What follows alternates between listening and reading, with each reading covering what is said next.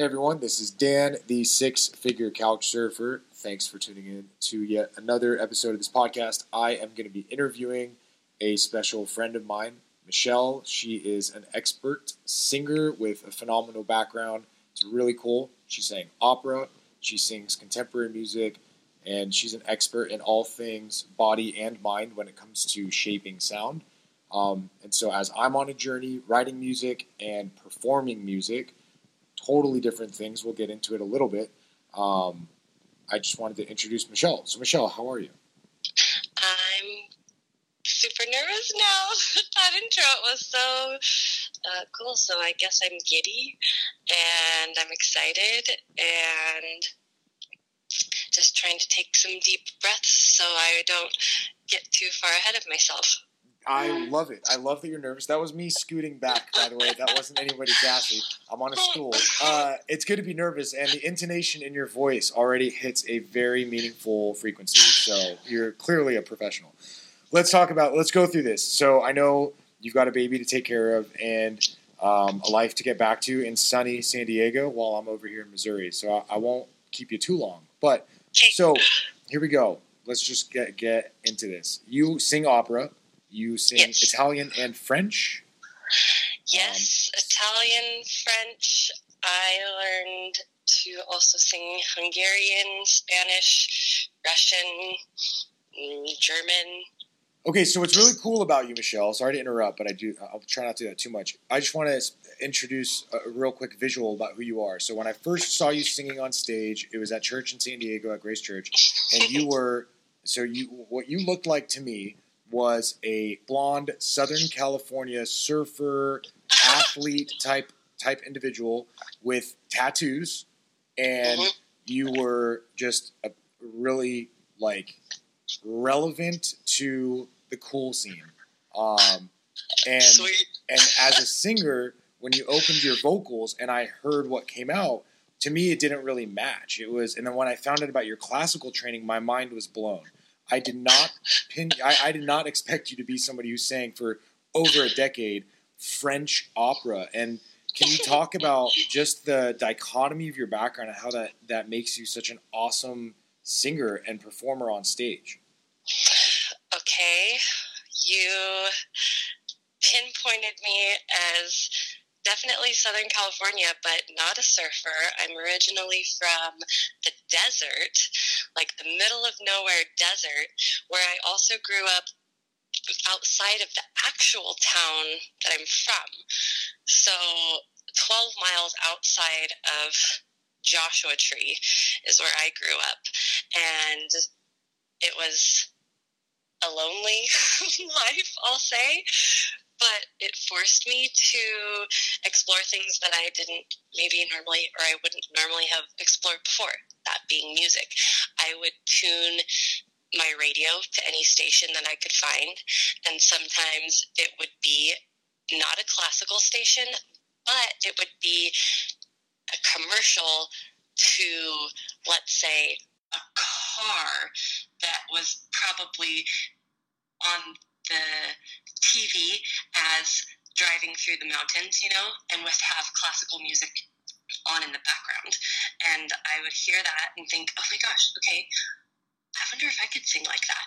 And I would just be alone in my bedroom with the radio on, just listening to some car commercial ad and singing along to the music in the background of the ad. And that's how I found out that I wanted to do opera um, from there, I was always listening to the radio, like I said, and I would listen to country, I would listen to rock and roll, I would listen to whatever my parents were listening to. And I begged them later in life to go to school for music, and that's where the classical training comes in. And over 10 years of classical training. Yes. So I'm an only child. I started with piano lessons, even though I had been singing. My mom said that they gave me a little cassette tape boombox thing that I would carry around, and I was singing before I was talking, and would just have that my little tape deck that I would have my nursery rhymes and whatnot. And then I remember getting a karaoke machine for Christmas one year, that was super cool because it had double microphones and double tape deck recorders. So I could not only record music off the radio onto the tape deck, but then I could play that tape later and play another tape and record like we're doing now, like a radio show on these tape decks. And I would sing onto the tape over the tape decks, or like, you know, have a, a radio show. And I'd have my cousins, I would interview them on the radio, I'd turn on the echo, I'd turn on, you know, whatever reverb I could do on the karaoke machine. And so, yeah, I was always interested in music and definitely living out in the middle of nowhere had a lot of opportunity to mess around with music. Trying to tie this all back together. Uh, was given piano lessons, didn't really care for those. Learned that the old lady I was taking from, she also taught voice lessons. And so I thought, said, well, I love to sing. I didn't know that you could be taught to sing. I thought it was just something that you did. And so then I started singing, and one of her students went to boarding school. And I said, Ooh, I want to go to boarding school. That sounds cool. Boarding school. And so I begged to go to boarding school. And at 16, I had to write an essay to my dad, not only to, you know, the school I was trying to get into, but had to convince my parents to let me leave at 16 and went to Idyllwild Arts Academy. And that's where I had to learn my first Italian song. And I had to learn, uh, I had to memorize it. So I had to learn three songs one in a foreign language. Uh, let's, I'll give you the really quick timeline because, you know, you mentioned me at church. So I was not a Christian. I am now a Christian, but this is how fast God usually works in my life. Um, I learned about this school and they were still accepting applications and school started in three weeks. So I got my stuff together. I started at Yucca Valley High School on a Wednesday. My audition for Idyllwild was on Friday. On that Monday, following the Friday, we heard that I was accepted. Tuesday, we were in limbo about financial aid, and then Wednesday was called and said financial aid worked out, signed out of school that day, and then two weeks later moved up to Idyllwild, where I started training at 16. That is awesome. That is I love it, and you're doing great. Okay, I know that was like a really no, trail roundabout it's good. way, but it's good. So, well, well, the beautiful part about how I interview and how a lot of podcast this I learned this from podcasts that I listen to. It's organic and it just flows. So here it, it connects. Um, so the way that you shape sound was incredible, and I know that you taught me about belly breaths and all of that, and your classical training, how much time and commitment you've put in to what you've learned in all these different languages. Obviously, the language of singing you taught me was very primal and very vulnerable.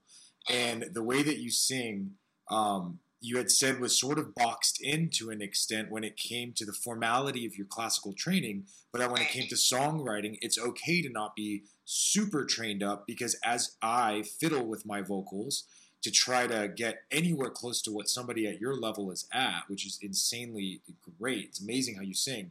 For me to even aspire to that mechanically, what you're saying to me when I was training with you was don't force yourself to try to mimic my sound because you're saying your classical training put you at a level but in sort of a predictable way because you you follow the rules you follow them uh-huh. amazingly but you follow rules and you encouraged me to have this almost what I like to think of as divergent thinking or just sort of break the rules. Don't know the rules. Sing, emote, get it out. But what was cool is you reached into my level of naivety in singing and you said, look, don't worry about all the rules that I know, but let me teach you the basics on how to shape sound, how to start at your gut level, literally your diaphragm, squeeze uh-huh. down there in the right way, and I had no idea that there's a series of muscles, musculature from the guts up to the chest, up to the throat, to the neck, then the jaws, the cheeks, the face, and then there's that head, mid, and chest voice. And, and there's so much to the physics of sound. And one of the coolest things that you taught me, that you did, now I'm not able to do it yet. I'm working on it. I'm working on it. But um, I mean, it's a lifelong journey. But you shape sound as an opera singer into an auditorium based on – the textures, the size of the room, how to deflect sound and reflect it. But then also, if you're singing into a microphone, you will then Mhm. shape the sound to your teeth as you get up to the mic, because then the mic carries the sound to the audience. So you're basically dealing with sound wave physics as a singer who's engaging an audience performing on stage, and that's mind blowing. It's a lot of science. Yeah, and explained it quite well. Pretty much with an opera, that that classical training, you are creating the megaphone essentially with your your mouth. You know, if you want to picture, get that visualization in your head, starting very in the very back where that little. Uh, I wish I was using the right terminology. Is it the uvula? The uvula? Yeah. I forget. Yeah. Okay. Okay, good. I'm glad we said it at the right at the same time. Uh, so yeah, and and you can't see me right now, but I have my finger hanging in front of my face, and it's dangling, and it's going back and forth, kind of like anglerfish. So that yeah. So starting back there, you want to kind of create, you know, that dome that we talked about, and essentially shape your mouth moving your tongue down and out of the way, getting your teeth, your mouth, your lips open, and just making that big megaphone shape essentially with what you're given in your head. So um, then, once you have kind of played around with that, then you start filling it with that sound that you're talking about, which starts way down in the gut. You can even, you know, right now I'm talking in my chest voice. That's usually the voice all of us talk in. And then you think of, I think the iconic Julia Child, "Oh, the lady who, you know, always speaks like this. And then you're in your head voice. And then you have this lovely voice that takes a lot of strain off of that chest voice. And, you know, you're just not so tired sounding anymore. You sound a little funny. But the more you talk like this and play around like this, then you're to find that you can just do a lot of different things to shape your voice to try and you know take take that edge take that strain but a lot of people they like to sing through this chest voice they like to sing through that mid range and you have to find what works for you but what's also not going to damage your voice in the long run how long do you want to sing Mm. Um, the way you taught me, so being that music is so primal and so vulnerable, one of the coolest things you told me was when I, I I started sweating and apologizing to you about how I sounded, that I was not hitting notes or I was too loud and abrasive with my voice. I was hitting the gas and the brakes at the same time. I didn't know how to structure it all. And you said, don't apologize. Now, you had said you understood, you've gone through this yourself, and you said it very graciously. But you, what you had told me was, don't care about the neighbors and what they think. If you don't get, if you don't get loud, you're not going to sing. So you either sing or you don't. But yeah you had said be unapologetic with that. Have that audacity to sing. And what I realized as somebody who's I've struggled with anxiety, I as I do jujitsu and I do rock climbing and I surf and all of that, I realize if I'm not breathing appropriately, I am going to burn out. My grip's going to fall off those rocks. Um, I'm going to be under the waves and panic as the next set hits me over and over, and I tumble. In jujitsu, I'm going to tap out early because I can't get that breathe, that deep rhythmic breathing cadence while somebody is smothering me, and I'm not going to last in the match. And as I sing and I perform and I try to sing in front of others, if I have that higher breath, that anxiety breath in the upper chest, and not that deep belly breath, I will not engage my diaphragm and sort of yeah you're not grounded squeeze I won't squeeze that accordion. And so I just wanted to just word vomit on you and let you know that what you taught me about singing and grounding my lower lumbar, my lower spine on the ground was something I use in jujitsu. It's something I think about um, basically in all physical activity. It's relevant. And that was so cool. But the biggest part was the primal vulnerability of singing and how that ties into breath. Yeah, that took me many years to learn. Like I said, you know, I will be the first to tell you I cried in I would say 85% of all my lessons that I ever took and my lessons started, you know, before I went to to high school for for lessons, you know, piano lessons, me trying guitar lessons, all of that. And that's because I was always afraid to be to stand out, to not uh, to not get it right the first time. But then I also wouldn't dedicate time to practice and set time aside because I wanted it just to be easy and to come naturally. I didn't realize that breathing came naturally to me because I was also a swimmer. I did competitive swimming and I started that when I was seven years old. So I'd had the lungs kind of being built for me. So it came easy for me once those lessons did start to say, okay, you need to breathe deep. And I thought, dang, I can hold my breath for a long time. And this really helps as far as the control of a phrase goes or you know how long i can hold out one particular note before needing to take another sip of air and then go for another long phrase and that kind of also plays into what type of singer you are capable of being too you know how long you can hold your breath how long that support can last and what it can move you through uh, and then if you're trying so hard just to get any sound out, you're wasting all that energy. Where if we're trying to say, hey, let's pull back a little bit, that's something that's easy, always easier to work with. It's pulling back rather than trying to pull more out. What, so what you just said was massively triggering for me because it forced me to. It, I, I have to admit what my range is, and I so don't want to admit that, and it's such a deep struggle for me. But I I deeply reflect on what you just said often when I sing. My range. I respect my limits and don't force sound where yeah. sound shouldn't be. Yeah, you don't want to force it, and you want it. I would say, you know, and I always try to look at your own body and your own limits. I have to think of that also. So the yawn again. If you just were just naturally feeling tired, stretch your arms back.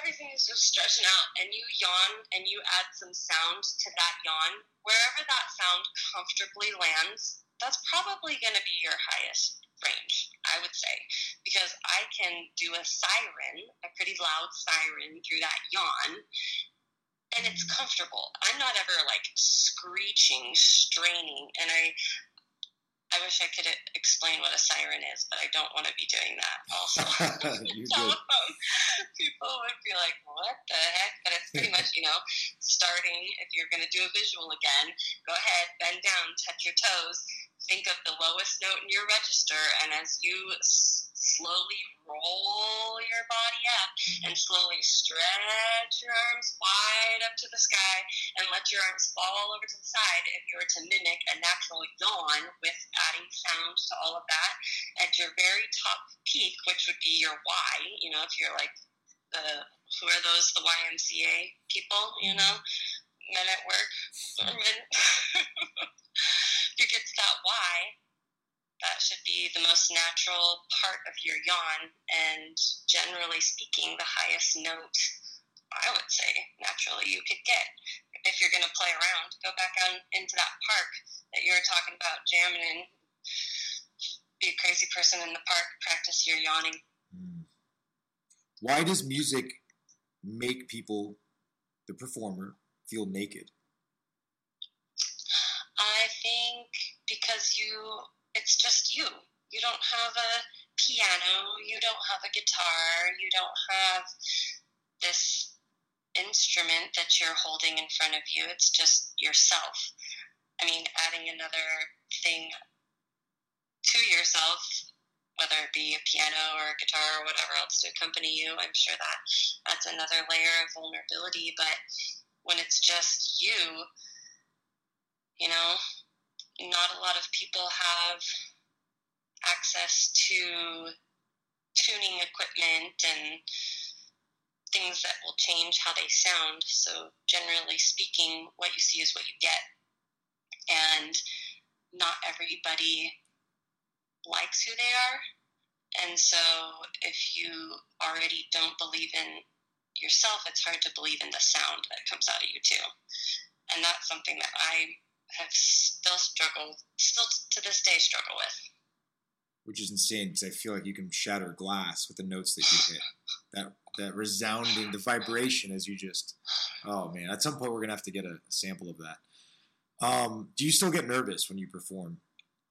I do. I get really nervous. How do you use uh, that? How do you use that anxiety? What's your advice? My advice is to know your music. Always be prepared. Whether, you know, it's something like I, this morning I was going to walk down to the donut shop and I don't have money to give, but I have my voice. And I was going to sing them a little song for and thank them for making amazing donuts. And I was gonna bring my guitar, and I was thinking about our interview today, and I was like, dude, Dan told me, you know, that I told him to just sing unapologetically, and that's what I'm gonna do with my guitar because if I don't start playing outside of my home, then I'm not gonna be able to play, you know, in front of a church. I'm not going to be able to do these different things that I want to do. And so I guess to tie in my nervousness, you really just have to go for it. Take those, that, that breath, that deep breath you're talking about, not just like lifting up my, my shoulders just to, you know, fill a bit of space, but really breathing it all out and taking in that deep breath that's into your gut, that's filling your feet, filling your shoes, and saying, okay, I have this gift, I have this talent, I have this at least little teeny tiny spark in me to want to do it. Other people, they're going to hear it. And guess what? They're going to remember what sounded good. They're not going to remember what sounded bad. Only you're going to remember what sounds bad because you, eh, with everything, are your own worst critic you know, people could be totally in love with themselves, but they're only, well, I don't know where we're going with that, but I would think they're totally in love and obsessed with themselves because they haven't yet perfected what they, you know, see. Mm. So they're still striving for that perfection. So we see these beautiful, beautiful creatures, but they don't see that, you know. I struggle with body image. People see this beautiful person, but I'm I'm struggling, you know. I don't see what people see and so I think music helps with that too. You know, I know that sometimes I can sound really good and I think I like the validation that that brings.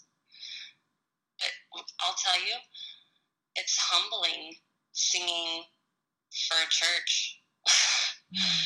you know, I went into opera thinking that, yeah, I want to do this because when you're an opera diva, it's all about you. You're the center of attention. Everyone wants to hear you, everyone wants to see you.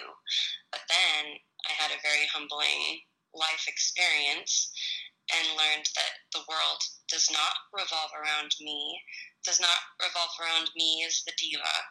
And I wanted to try and use my voice you know, for something different and to now shape it for a Sunday morning and let the microphone do most of the work and then also not to really get any recognition.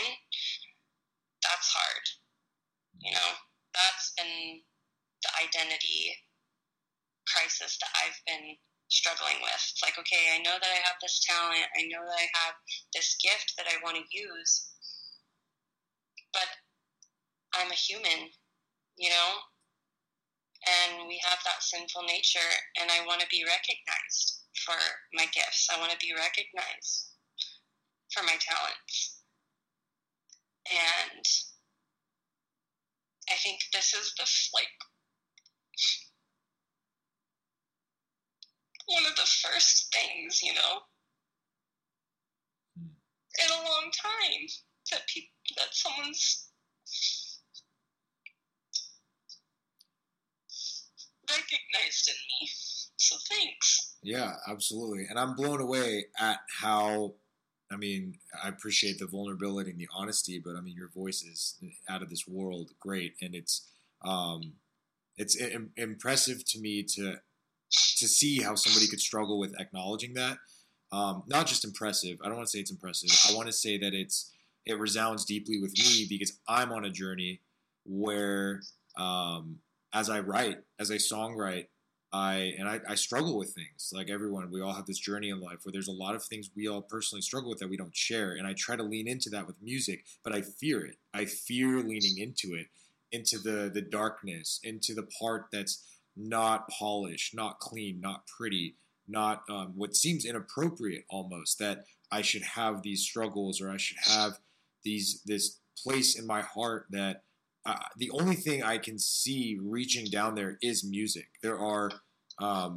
there are frequencies that Perlman will play on his violin where when it, it, just it cracks a wall open. Where when Enya sings, I can just there's those sounds that come out that don't have words. There are sounds that just reach into a place where I think, man, if I could harness that and I could figure out how to wrap my voice around something to that extent, I can pull out what I'm struggling with. Then songwrite, which is a whole nother interview, a whole nother deal, but to put words then to those frequencies and just hold and sustain that element in my life yeah. Yeah. and and struggle with it through sound. I that's how deep I'm trying to get with music. And what you taught me was it all starts with the body. It all starts with grounding. But you also taught me it is a full head to toe engagement. This is not a cute little sip well, a little yeah, bit of you breath. wonder where those sounds, you know, they embody those sounds because you have to look at the context that the sound is within too. Because I'm sure that they're just not pulling it out of thin air. You know, all of music, all of it speaks to you. So you have to see, you know, what is it that has led into that sound. I think it being full body is also, it encompasses whatever that person has gone through in life just to get to that one specific spot in life to make that specific sound. There's so much of a lack of inhibition there, a, a dismissal of inhibition, a whole a rebellion against it. Again, it's audacious. Singing is audacious at that level where there's it's it's unapologetic, it's brave, it's courageous, it's honest, it's vulnerable, and sure, it's marketable. At some point, it's marketable. People want to pay money to hear that, and people want to go commercial and all of that. I totally get it. But there's this deep, deep nakedness to it, a vulnerability and honesty that is so on the songwriting side of things, on the orchestrating, it's it's just from the soul. I mean, I don't know how else to explain it. It's this deep consciousness or subconscious state of of just crying out in sound attention that's within. And well, yeah, you listen. You know, I can hear my baby right now making sound, and they all has different meanings and different tones, and even from when we were very, very young, first born, we're making these sounds and these different pitches, and it, it's always melodic. Hmm. I, uh, as always, when I talk to you, I have a deep appreciation for the struggle of of singing for on my end, the struggle to tackle this beast, to get into it and be honest in it. That's the hard part. It's so easy to karaoke and want to be someone else. It's so easy for me to try to to sing like Jason Mraz or try to sing like Eminem or emulate whoever else 21 Pilots, Ed Sheeran, Justin Bieber, Johnny Cash, Zac Brown, all these people in my heart and soul, Third Eye Blind, Red Hot Chili Peppers. There's so many bands, so many people that I want to be like, um, but I, I, I, don't I don't have their texture. Um, I don't have a glassy texture. I have a smoky sound. I have a raspy voice. I don't have a um, a high falsetto. I can't hit those clean high pitched sounds that the radio pop world is is so um, centered around. And so, uh-huh. but that's not my story either. I have a story, and how do I put that sound to story? To how do I marry the two and bring something that helps other people in a journey, in a struggle, to be introspective, to have sort of um, uh, a friend next to them as they personally reflect. That's my goal with sound. Um, That's why I love rap because in rap you can get so much more data per second downloaded Yeah. into someone's brain. But then also there's you just sustain one note for a while and see what walls just completely come shattering down in somebody's life. Um, and again, these are all things that as I reflect, I I think about laying down flat in front of you as you told me how to breathe. You told me about biting the apple, getting the two front Mhm. teeth in that apple to shape sound into the microphone. Yes. There's so many things you taught me that I reflect on. Um, and we don't have to, we're at about 30 minutes now, so we don't have to continue. We, I go for hours talking to you about this. Um, definitely want to have you on again, but, um, yeah, we could do a second part for sure. or maybe eight different parts. There's, there's, there's so many avenues we can go down. But I really appreciate. Yeah, no, I I love this, and um, thank you for what you taught me and for bearing your who you are, your story as you sing. Um, it's cool. You're leading by example, and I hope you do busk Thanks, busk all around town and just blow people's minds. It's cool. Well, my friend Patty, she's headed over right now, and we're we're going to play around, and hopefully my guitar playing gets a little better, and I'll send you some clips. Well, I, I want to let you know I found a guitarist and a bassist out here. Oh, he plays all these instruments, so he's creating some bass lines for me on some guitar riffs I wrote, and uh, I'm gonna send you some songs. And if you want to jump on a couple of them, it'd be rad. Yes, that'd be cool Yeah. for sure. Thanks for being a part of this conversation, and uh, I will outro the podcast. And then you and I could talk for a couple couple more minutes. I know you got to get back to life, Yeah. but No, it's fine. That was Michelle on the podcast. Everyone, thanks for tuning in, and uh, stay tuned for the next podcast.